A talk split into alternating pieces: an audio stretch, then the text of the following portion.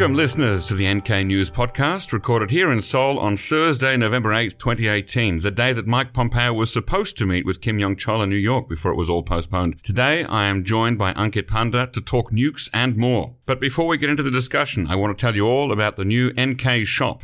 NK News annual shop is back in business for the holiday season. Chad and the team have really stepped up stepped up their game this year and have extremely limited edition retro t-shirts, 2019 calendars, postcards, and this is my personal favorite, the Andy Warhol inspired North Korea canned goods posters and vintage DPRK travel posters. Did you see them when you were in the office, Ankit? I did. I actually received a full set of the posters and a uh, T-shirt that I quite like. That's the North Korean Space Agency T-shirt. So I'll be sure to don that for the next space launch if and when that does take place. Excellent. All right. So listeners of this podcast can get 10% off their entire purchase by using the code NKPodcast10.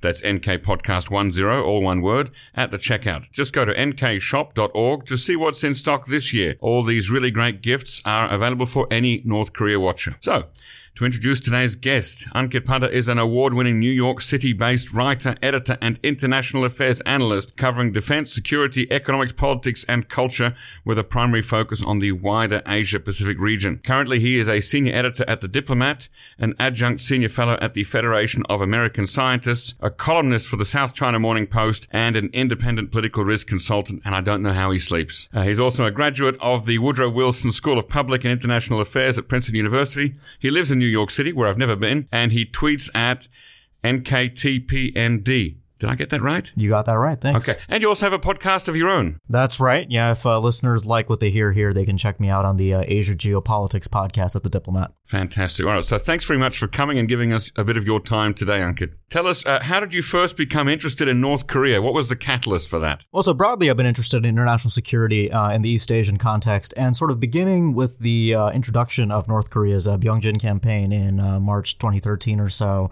I began paying a bit more closer attention to the development of various uh, weapons programs there, focusing primarily on ballistic missile technology. And it was re- really around the time when uh, Song Thaek was knocked off that I sort of got drawn into the uh, North Korea orbit and really kind of fell in love with it. There's something really that just draws me into watching North Korea, especially uh, using open source tools. Uh, it makes it an incredibly rewarding sort of research endeavor uh, to figure out what this country is doing with its uh, various uh, weapons programs, what Kim Jong Un's strategy is broadly when it comes to his nuclear and missile programs, and really um, how the world can uh, learn to live with what I believe is going to be a nuclear North Korea for a long time to come. Okay, now in your intro, I read, uh, which I lifted uh, casually from your website, uh, I read that you write about defense, security, economics, politics, and culture. That's a lot. that's kind of like a a re- renaissance man. Not everyone likes that. In fact, a lot of people in different disciplines like to tell others to stay in their lanes.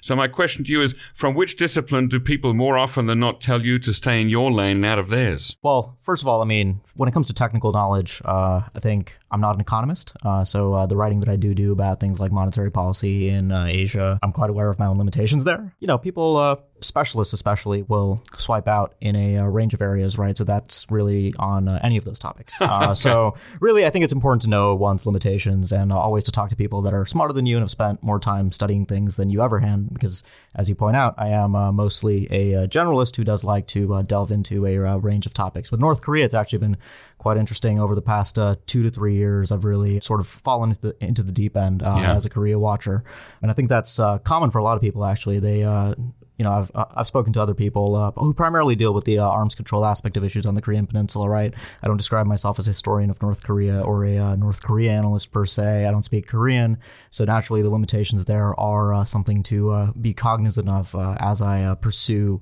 uh, analysis in this field, and that's really where uh, talking to you know sharper Korea watchers, many of whom are based on the peninsula and speak the language, is a uh, really valuable tool. Of course, uh, trips to Seoul uh, really have no substitute. So, tell us briefly, or sort of talk us briefly through the discussion of denuclearization on and around the Korean Peninsula. I understand that U.S. Uh, tactical nuclear weapons were stationed here in South Korea from 58, so only five years after the end or the armistice was signed, right up until 1991 when George H.W. Bush was president. Uh, so, talk us briefly from that point to where we are now. What what are the terms that are used when we talk about denuclearization, and what agreements were made along the way to bring us up to here? Right. So that history that you just alluded to uh, is significant in the current context. Uh, there's a peculiar reason that we don't talk about disarmament in the context of the Korean Peninsula with regard to North Korea. We use this word denuclearization, and to understand the origin of that, it, it really does go back to the fact that we did have U.S. tactical nuclear weapons present on the Korean Peninsula. So when we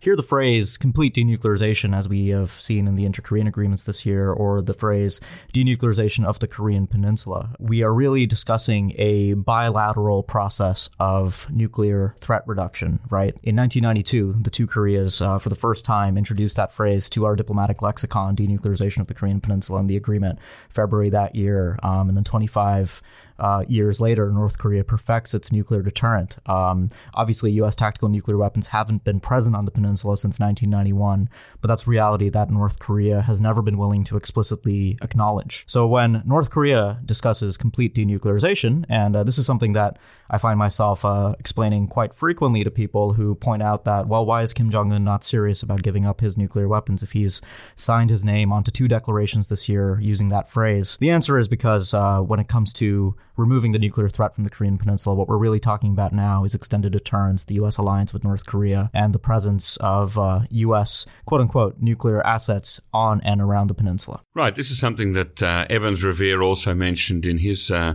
uh, podcast with me a couple of months ago that from his discussions on track two or 1.5 uh, with North Koreans in uh, in third countries that this is what they've said is um, you know as soon as you remove all U.S. troops from the Korean Peninsula, you know remove Korea from the nuclear umbrella, uh, that sort of thing, then we will take that as being complete denuclearization of the Korean Peninsula. Um, where are the nearest nukes as far as uh, uh, nearest American nukes as far as we openly know? U.S. ballistic missile submarines could be anywhere. We don't really know where they're located at any time. Their locations are a tightly held secret. Uh, we can assume that they probably do sail through the Sea of Japan at least, occasionally on uh, deterrence patrols. Uh, their primarily their primary mission is strategic deterrence against U.S. adversaries, including Russia and China. And the, land-based nukes? Are there any in Okinawa? Okinawa, any on Guam, as far as we know? The United States only has silo-based ground-based nukes currently, uh, so those are all based on the continental United States. Uh, so that and they're all um, regulated currently under the uh, New START counting rules. So we have pretty good ideas about how many warheads the United States does have deployed right now. The nukes that North Korea really concerns itself with are the ones that are stationed on Guam at mm-hmm. Andersen Air Force Base. Right, these um, are the um, ones that could be dropped from the air or thrown or fired from the air. That's right. That's right. And uh, the United States, after uh, events on the Korean Peninsula, provocative events, nuclear tests in the past, and uh, certain ballistic missile tests out of North Korea, has flown bombers uh, to the Korean Peninsula. And uh, there's been an important sort of distinction here when it comes to the kinds of bombers that the United States flies. On one hand, you have the B 1B Lancers, uh, which are non nuclear capable bombers, but that North Korea treats as nuclear capable assets. They have not had a nuclear mission since the 1990s, and they were disabled for the nuclear mission in 2010. Mm. Uh, but the B 2s, the B 2 Spirit, uh, those are nuclear capable systems, and the B 52s are nuclear capable, uh, some of which are nuclear capable. And those assets have also been used uh, near the Korean Peninsula to signal to North Korea and really to signal to South Korea and Japan as well. Part of the reason the United States flies these bomber missions after provocative North Korean events is to reassure its allies that it would be willing to use its nuclear weapons to um, back them up in the case that a war did break out on the Korean Peninsula. So uh, when when those flights occur, North Korea sees those as nuclear threats. It's really no different for North Korea than the uh, presence of tactical nuclear weapons on uh, South Korean soil. A practical difference between what is meant by denuclearization when talked about by North Korea and when talked about by the United States. You've alluded to that, that uh, for the North it means no nukes anywhere near Korea or able to be sent to Korea and for the United States, it means no nukes anywhere in North Korea. What, what kind of practical effects are there from these uh, very different understandings of the same word? Well, so the practical effect that we've seen this year and the diplomacy we've seen in 2018 has been that uh, both Donald Trump and Kim Jong un signed their names onto a single declaration in Singapore that uses the phrase that North Korea will work towards the complete denuclearization of the Korean Peninsula. However, you may have noted that uh, Secretary of State Mike Pompeo has repeatedly used a quite different formulation, which is the final fully verified denuclearization of North Korea, comma, as agreed to by Chairman Kim in Singapore. Now, strictly going by the hmm. text, mm. that is not what Chairman Kim agreed to in Singapore. Uh, so we do have a uh, difference, a very important difference here. The United States is seemingly carrying on with the impression as if Kim Jong un has agreed to unilaterally disarm. And the North Koreans have been explicit about this point. We have the May 16th statement Right. uh, published in KCNA attributed to Kim Kye-gwan, the um, the senior North Korean official at the Foreign Ministry, uh, in which he rebukes uh, John Bolton's comments on the Libya model of Right. denuclearization. We'll send a ship. You just put the stuff on, and we'll get rid of him. Yeah, to. Oak Ridge, Tennessee. The North Koreans are not interested in that, and they find it insulting to be even compared to Libya or Iraq, uh, countries that they often refer to in their uh, propaganda. And uh, they, you know, Kim Kye-gwan made the point that North Korea has an ICBM. Uh, you know, for the first time in 46 years, Yeah. the United States in 2017 came face to face with another nuclear armed adversary with an ICBM. What happened 46 years ago? China tested the DF-5 for the first time, and that was the second nuclear capable adversary r- capable of ranging the U.S. homeland with an ICBM. So the North Koreans uh, point out that look, we're um, we're not Libya, we're not Iraq. This idea of us unilaterally surrendering our weapons is simply uh, not on the table. And if you think that it's on the table, then we really can't have any kind of productive discussion. I've offered you a drink, you've said yes, and I'm over here fixing you a cup of coffee and telling you, here I am making a cup of coffee for you, and you believe that you're about to get a mojito. That's right. Yes, I would be disappointed if I were expecting a mojito and you gave me a cup of coffee. Right. But as I mean, you, you uh, mentioned Mike Pompeo said, comma, as you agreed to in this thing. So it's like, here I am making this cup of coffee, which you just asked for.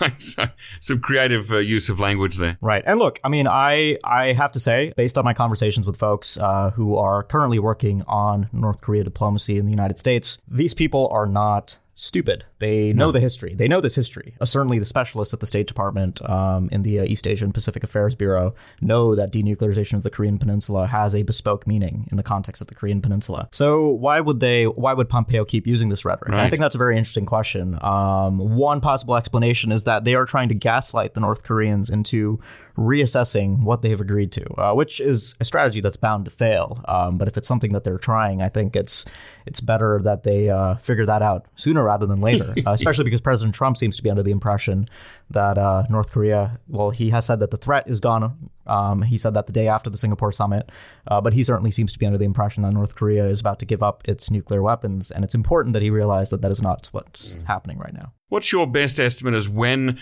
North Korea decided uh, we are on the track to building nuclear weapons? Would you do you date it back to the 90s, 80s, 70s, 60s, 50s? there are sort of several um, steps along the way. So I think uh, in the 1950s, uh, in the Eisenhower era, uh, both um, Mao Zedong and Kim Il Sung have a, uh very similar assessment of the role of nuclear weapons. Uh, the Chinese obviously developed nuclear weapons by 1964. They test their first weapon. But what they see is that the United States is using nuclear weapons in Asia as a, a tool to coerce other states, as a tool. We have evidence from the first Taiwan Straits crisis when the United States moots the idea of using nuclear weapons to um, bring the Chinese to heel. Uh, we have requests during the Korean War to uh, deploy nuclear weapons. Well, so the broader point is that uh, you have uh, U.S. officials that repeatedly make these claims. When I mean, and, I mean, you know, this is the 1950s when uh, atmospheric nuclear testing is taking place. Nobody's Right. really figured out how these weapons are going to play a role on the battlefield, if at all. Um, before quickly realizing, you know, we've only had two wartime uses of nuclear weapons. We've had over 2,000 uh, nuclear tests uh, in human history, most of those conducted by the United States and the Soviet Union. And in 1961, China and North Korea conduct um, conclude their their friendship treaty. And that's a treaty we haven't heard a lot about this year, even with the three meetings between Kim and Xi Jinping. But second, uh, Article Two of that treaty does include a uh, a collective security provision. Uh, but by then, I think uh, the lesson that Kim Il Sung takes away from the Cuban Missile Crisis, uh, in my view, is that these kinds of superpower guarantees are uh, are worthless. Uh, Cuba is effectively left left in the dirt. Uh, now, what's your best ballpark guess as to the quantity and quality of North Korea's current nuclear arsenal? I don't have a personal guess, but uh, the intelligence community, the U.S. intelligence community, has two separate assessments that often get conflated. Uh, so one of those is the higher number, the 60 to 65. It's actually 65 right now as of um, July 2018. And that 65 is the quantity of fissile material, uh, highly enriched uranium and plutonium that North Korea has in its possession that could be converted into nuclear weapons. So if they decided to weaponize all of that material, they could come up with an arsenal of about 60 to 65 weapons. Then there's a smaller number, uh, which is a CIA assessment estimate that North Korea has about 20 actually assembled weapons ready for mating with nuclear uh, with ballistic missiles. Okay, so it's a difference between raw materials and stuff that's ready to go or that's ready to right, blow. and that's a really as it were. important difference. Yes. Now, what about missile arsenal? What's the uh, sort of the quantity and quality of North Korea's missile arsenal in terms of both ICBMs and you know more general mid to short uh, sh- short range? Right. So when when we're discussing the missile arsenal, there's sort of two things to uh, consider. One of those is launchers, uh, the launcher counts, and the other is the actual ballistic missiles. Um, it's highly un- um, you know improbable that North Korea would be able to reload its launchers in an actual conflict once a missile is launched. Is it because it takes too much time, and It- in the interim it would be hit by something? It takes it takes time, and in any uh, in any war scenario, one of the primary objectives for um, the United States and its allies are to locate all of North Korea's uh, nuclear capable ballistic missile launchers, disable them so that they cannot be used against uh, targets in the region or against the U.S. homeland. Yeah. But on that on that front, uh, on the at the higher level of its uh, nuclear forces, if we're talking about ICBMs, North Korea has six launchers, and those launchers have been seen, at least publicly, uh, to have been used with the Hwasong 14, which is an ICBM range uh, class system, and the Hwasong 15. Uh, my suspicion is that North Korea is going to convert those six uh, launchers that it has, which are um, heavy logging trucks that they imported from China uh, under uh, falsified export licenses. I think that they'll be converting those for the Hwasong 15 to use against the U.S. homeland. When it comes to the Hwasong 12, the intermediate range system, uh, which was formerly uh, actually that role was assigned to the Musudan, they have about 30 or so uh, transporter erector launchers, uh, give or take. When it comes to their scuds, there are a range of numbers that I've seen, but the number that I kind of work with is they have upwards of 150 launchers for the scuds. Um, and it's not clear to me that if they do have an arsenal of 20 warheads, as the CIA assesses that many of those warheads would be assigned to those scuds, they may be using that for uh, conventional high explosive payloads, possibly uh, chemical, biological. Okay, now let's talk uh, specifically about the Yongbyon Nuclear Scientific Research Center, which I believe produced the radioactive material that was used in all of North Korea's six nuclear tests. So that went, uh, here's my potted history. It went online in the mid 1980s, but was shut down in 1994 as part of the agreed framework. Then it was restarted in 2003 and produced plutonium. In 2007, it was shut down again as a result of a six party talks agreement. And then in 2008, the cooling tower was famously destroyed. For this last step, the US paid $2.5 million as a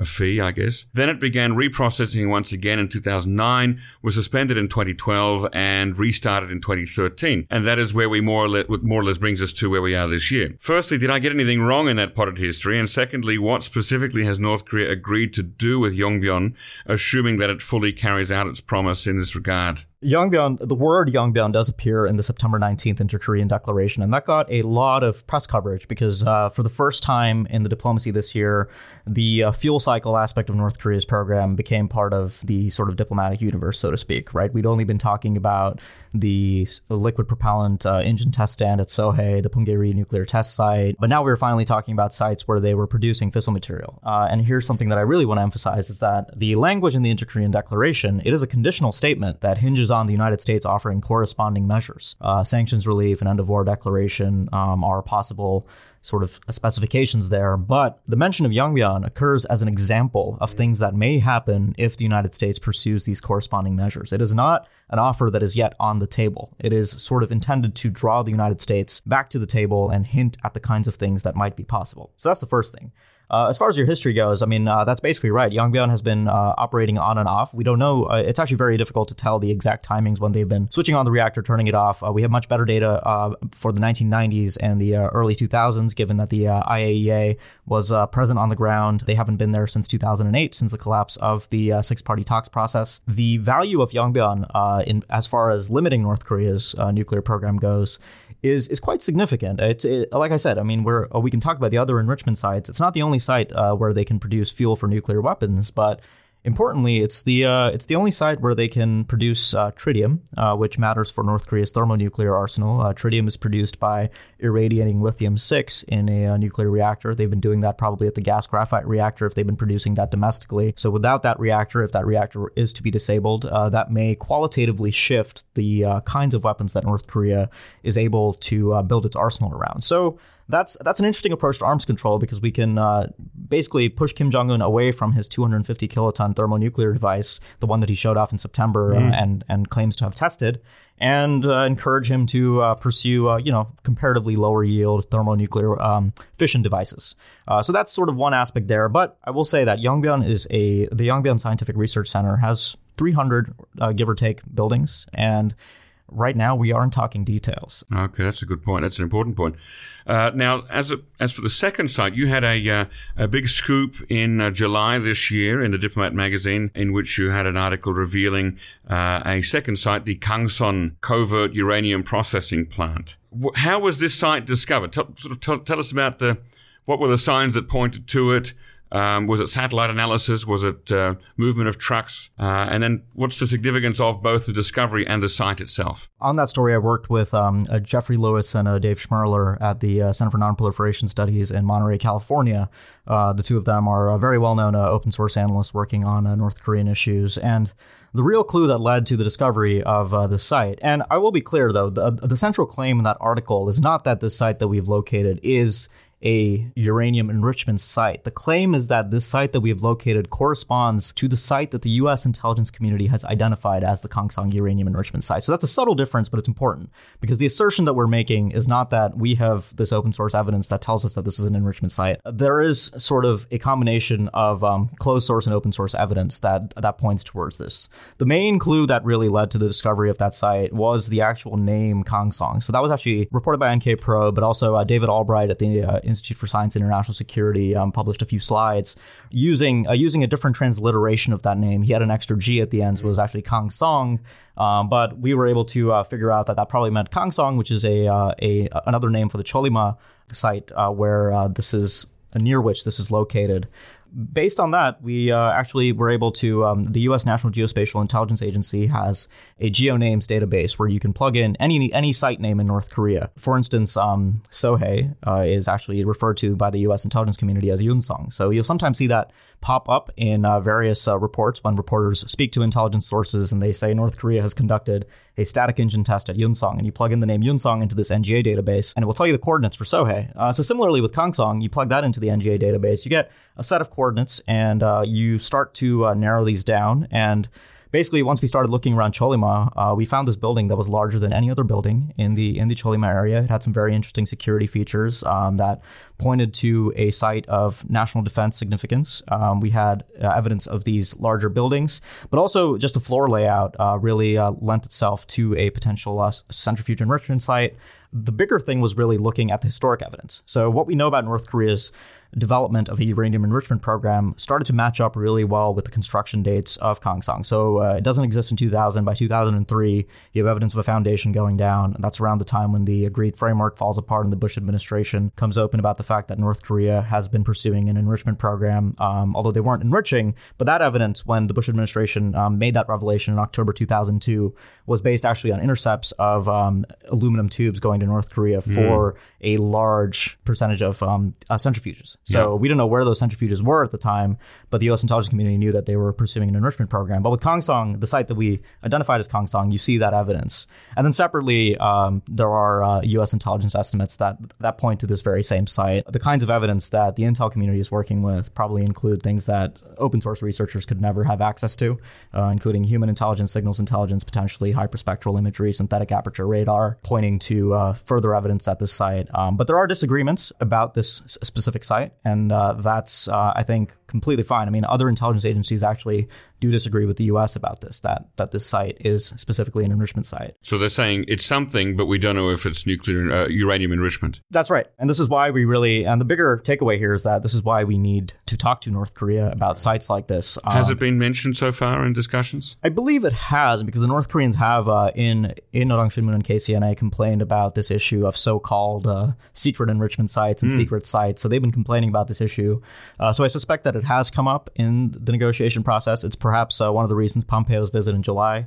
Uh, did not go so well. Um, we also heard that there was a third enrichment site. Uh, that's a site we don't have a name for yet, uh, but we at least have some sign that a, a third site does exist. It's thought to have a smaller capacity. So Kangsong the uh, the separative work uh, unit capacity of Kangsong is about the same as Yongbyon. So uh, the Yongbyon enrichment chamber that was uh, built out of the old fuel fabrication building uh, and Kangsong have about the same um, relevance for North Korea's production of highly enriched uranium. Are there uh, significant parts of both Yong, Yongbyon and uh, Kangsong that are underground facilities? Kangsong, as far as we can tell, uh, even looking at the foundation um, imagery, uh, does not appear to have a significant underground component. Uh, and I think the same goes for Yongbyon. Um, as far as we know, the gas graphite reactor and the uh, experimental light water reactor, if that is what that building is, don't have uh, significant underground components. The third enrichment site, it's possible, may be uh, based in an underground facility. North Korea certainly has a large network of underground facilities spread all over the country Sure. asso- associated with its um, military programs. But as far as we know, uh, no, Kangsong is uh, above ground, hiding in plain sight. It's a short distance from Pyongyang, too. Michael Madden at 38 North uh, wrote an interesting uh, comment on the article of Kangsong where he uh, sort of pointed out a lot of strange things about this facility, that North Korea had actually built it in a uh, way that was quite different from many of its other uh, facilities of national defense significance. Um, and I actually agreed with a lot of what he pointed out, uh, that yes, it is quite strange that this enrichment site is sitting off of the Pyongyang Nampo highway, a very short distance from Pyongyang, and it is effectively right there for the, for the whole world to see. Yeah. Uh, but an enrichment, um, you know, an enrichment facility really doesn't have too many signatures to really tell you what it's about. Um, so we, we all we really see is a very large building. Uh, but if you look closely at the other signatures, and obviously if you uh, do speak to people that have made the assessments about this site, I think it becomes a lot a lot clearer that this is probably a uh, an enrichment site. Okay, so cooling towers are not necessary for an enrichment site? No, but but some kind of cooling is necessary. Uh, power delivery is necessary. There is uh, evidence of that. Uh, you don't need the kind of cooling that you need for a reactor. But yeah, I mean, uh, one of the features of Kangsong is that it's obviously it's located in Cholima, where we have the Cholima and uh, the steel uh, factory. Yes. So uh, that is a major industrial site for North Korea. So adding another large building there uh, wouldn't really raise many eyebrows uh, compared to sort of putting a large building like that in the middle of nowhere. The minute that that's located, it becomes a lot more suspicious. Uh, so one of the interesting things is that it took until 2010 for the U.S. intelligence community, I believe, to actually come to that conclusion that this was an enrichment site. So the North Koreans, I think, for a while, if their intention was to hide this in plain sight, if that was what Kim Jong Il was thinking and making sure that Kangsong was placed where it was, uh, they they seem to have gotten away with it for a while. Mission accomplished, yeah. Now, today, Mike Pompeo was supposed to meet with Kim Yong Chol in New York, uh, but that's been postponed indefinitely. I think it was also Kim Yong Chol who used terms like uh, gangsterism and. Gangster like, yeah, yeah, yeah. Well, that was the yeah that was the KCNA uh, readout after Pompeo's July trip. Right, after the July trip, yeah. Yeah, and uh, Kim Yong Chol is a prickly guy. Uh, he has a reputation for being uh, prickly. He does not like Americans, and he brings that to the negotiating room. I think Kim Jong Un has sees some value in that negotiating style. Uh, that's probably part of the reason why uh, Ri Yong Ho has not been give, assigned the um, the portfolio of negotiating with the Americans this year. Uh, and, and Kim Yong Chol does seem to be on a on a close basis with Kim Jong Un.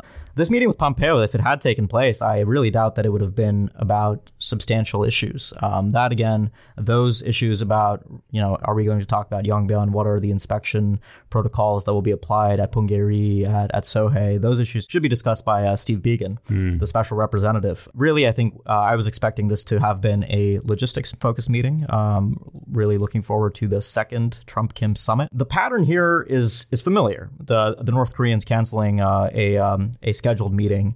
Uh, this actually happened. It didn't happen to Pompeo, but it happened to um, the U.S. logistics planning team in Singapore earlier this year in May. Uh, they were ghosted in Singapore. The North Koreans simply didn't show up. Uh, it's a it's a tried and tested North Korean tactic. You know, we also have a few signals from the North Koreans, obviously, that they're starting to put a bit of uh, heat on the United States for sanctions relief. Uh, we had a very interesting op-ed that went out just a few days before the uh, scheduled date of this meeting. Uh, it just appeared in Uriminzokkiri, which is closely associated with the United Front Department, which is Kim Yong Chol's shop, making the you know, very subtly hinting that North Korea may restart its uh, its nuclear development. Although they didn't exactly say that, they you know made the reference back to the Byungjin line. That reference I thought was interesting, and now then we see this cancellation with Kim Yong Chol. So I think the North Koreans are trying to convey to the United States that uh, they are they mean what they are saying right now, and that this process may fall apart. Although I don't think they're really in a rush to be seen as the bad guys. If this process does collapse, I think it's in North Korea's interest to make it seem like it is collapsing as a result of the United States. So I don't think we'll see the North Koreans conduct a launch anytime soon or anything like that. Although I may be wrong about that, we haven't surprised in the past with things like the Leap Day deal. That's uh, that's sort of my uh, general sense of what's going on right now. But meanwhile, we've got President Trump saying at a press conference in the last 24 hours, quote, We're very happy with how it's going with North Korea. We think it's going fine. We're in no rush. We're in no hurry. The sanctions are on. Uh, and then when he was asked about a second summit meeting with Kim Jong Un, he said, sometime next year, I would say sometime early next year. So he's still very upbeat, at least publicly, uh, about it. Are people not telling him what's going on, or is he deliberately trying to play nice in order to make North Korea to, to, sort of force North Korea to be the bad guy by pulling the plug? What do you? What's your interpretation of that? Well, so th- this is, I mean, it's it's a great question, and I don't pretend that I can read his mind. I mean, there are a range of explanations here. I think Mike Pompeo is has been trying to keep things going as positively as he can. He has a vested interest in seeing this process succeed. Uh, but what that means, I think, is quite different uh, for Pompeo. Trump has repeatedly made a f- reference to the moratorium that North Korea announced on April 20th this year, uh, that it won't be testing intercontinental range ballistic missiles, which has de facto led to a freeze on all missile testing. They haven't tested shorter range systems either, and they won't be testing nuclear weapons. So Trump keeps pointing out, you know, he said this in his meeting with Kanye West that, oh, things are going great. They're not testing missiles or uh, testing uh, nuclear devices. So as long as that doesn't happen, I think Trump's happy. Uh, but yeah, I mean, I, I think that he's uh, he's genuinely looking forward to a second summit meeting with Kim Jong Un. And the North Koreans, I think, have also figured out that if you want any progress, if you want things like major U.S. South Korea exercises to be called off, if you want things like potentially even sanctions relief, you're going to have to get Donald Trump alone in a room. Pompeo, Bolton, uh, Mattis, uh, these these men know the you know they have a much more conventional thinking about U.S. policy towards North Korea. But but Trump doesn't have many of those predilections. So for the North Koreans, that's a major benefit. You get Trump alone in a room, and you get all kinds of concessions that you could never get out of Pompeo in a uh, in a negotiating setting. So, how would you advise President Trump ahead of a second summit? What would you tell him going into that room alone with Kim Jong Un? First thing I would say is that he has not agreed to give up his nuclear weapons, and that's really not what you'll be discussing with Kim Jong Un. So that's the first thing that I think the president needs to realize. And I'll, I'll emphasize why I think that's important. If this does collapse, and if either the North Koreans do something or uh, the United States simply continues to hold this position that sanctions relief will only come after denuclearization has occurred. The, the dangerous outcome that's sort of been a possibility throughout this year is that John Bolton, the hardliners in the administration, make the point that we've tried diplomacy. North Korea clearly didn't mean what it said when it said it would denuclearize, and now the only option is to use force, to take Kim Jong un's nuclear weapons away from him by force. And that would be a disaster. Uh, for the entire region, for the United States.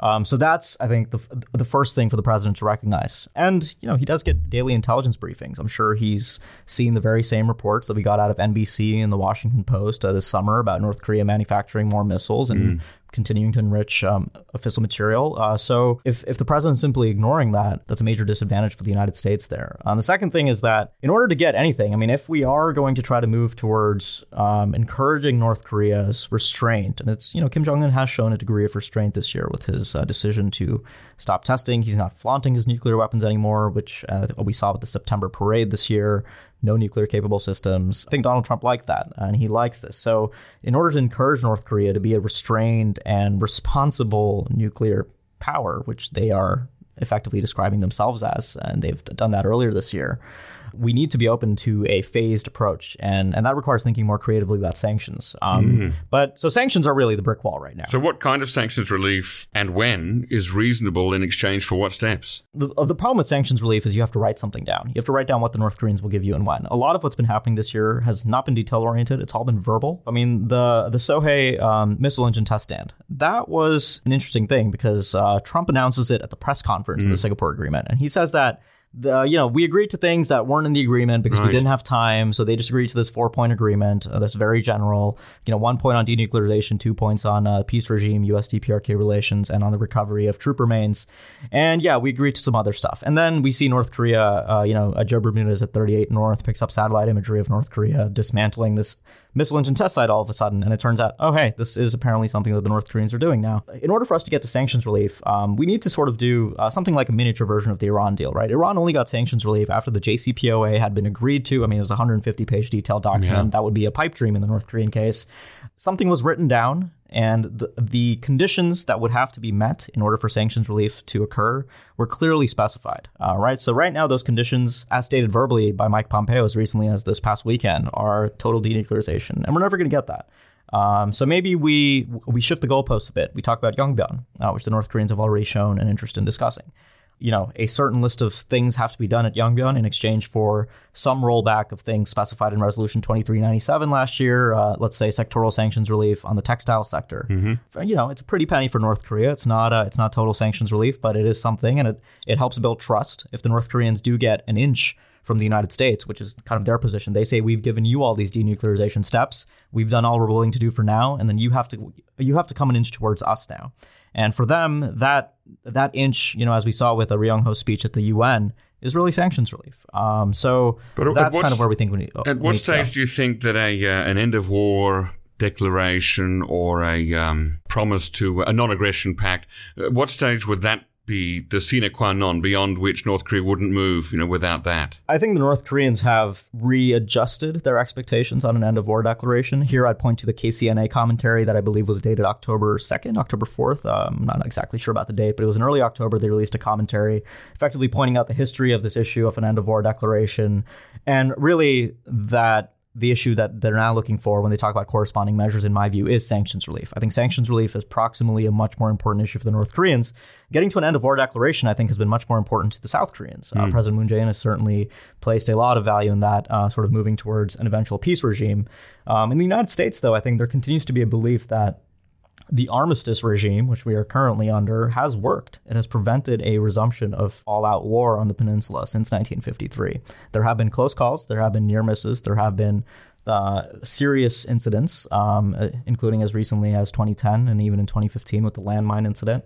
Uh, but a total resumption of hostilities has not occurred. Um, so, in, in order for the United States and North Korea to get there, I think you need a much higher baseline level of trust between the two countries. Um, and that's effectively what the North Koreans have said as well. So, right now, the corresponding measure for the North Koreans, I think, is is the sanctions relief issue. The the idea of this declaration of declaration, uh, declaration for declaration, that North Korea would declare an inventory and the United States would agree to a declaration to end the Korean War. I think that's sort of um, been thrown off the table at this point. Okay, last question. How optimistic are you of this going well and us not going back to where we were a year ago when we were talking about bloody strikes, about people moving their assets off the Korean Peninsula, about taking a vacation in April, that kind of thing? How optimistic are you? So I'm not I'm not very optimistic. I think that the United States will end up missing the boat on this opportunity, as it has in the past with North Korea, because I think we're not going to get to the point where the United States um, is going to uh, think about sanctions in the way that I just described. I think uh, we're very it's it's very unlikely that we'll see the U.S.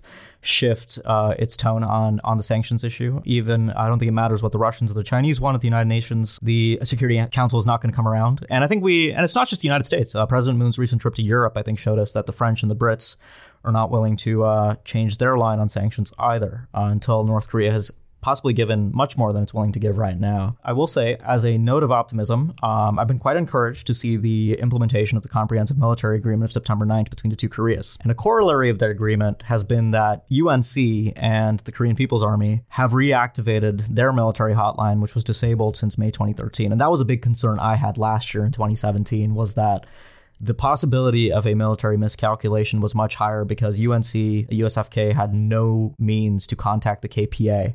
Uh, so when the United States was conducting bomber flights, um, the North Koreans had threatened explicitly at the UN last year to shoot down U.S. bombers that uh, entered their airspace, and North Korea has a quite capacious um, claim to what they think their territorial airspace is. So, so those kinds of miscalculations will hopefully be less likely if this whole process does fall apart. Obviously, the nightmare scenario is that, you know, we have John Bolton whispering in Donald Trump's ear if this diplomacy does fall apart, that military force is the only option available to the United States. You know, the the optimist in me does want to see real value in the kinds of inter-Korean rapprochement that we've seen this year. And, and hope that if and when North Korea and the United States realize that they really have no common ground and there's no win set to be found between the two of them here, because the U.S. is not willing to uh, really change its thinking on the sanctions issue, and and frankly, the North Koreans, I mean, you know, they they aren't going to be willing to make significant concessions. They're not going to be putting their ICBM TELs in a field and blowing them up on you know on their um, on KCTV for the whole world to see anytime soon. I mean, that would be a serious gesture that they are willing to give up their ICBMs, for instance. They're not going to do something like that. So. I mean, I just I just think that this boat will be missed like it has been in the past, and uh, my hope is that we don't go back to fire and fury. All right, well, missing the boat. And on that uh, not so optimistic note, we'll have to end it there today. Thanks very much for your time, Ankit Panda. And to our listeners, don't forget to check out the nkshop.org for North Korea related holiday gift ideas. 10% off your entire purchase by using the code NKPodcast10 at the checkout. Thanks and listen again next time.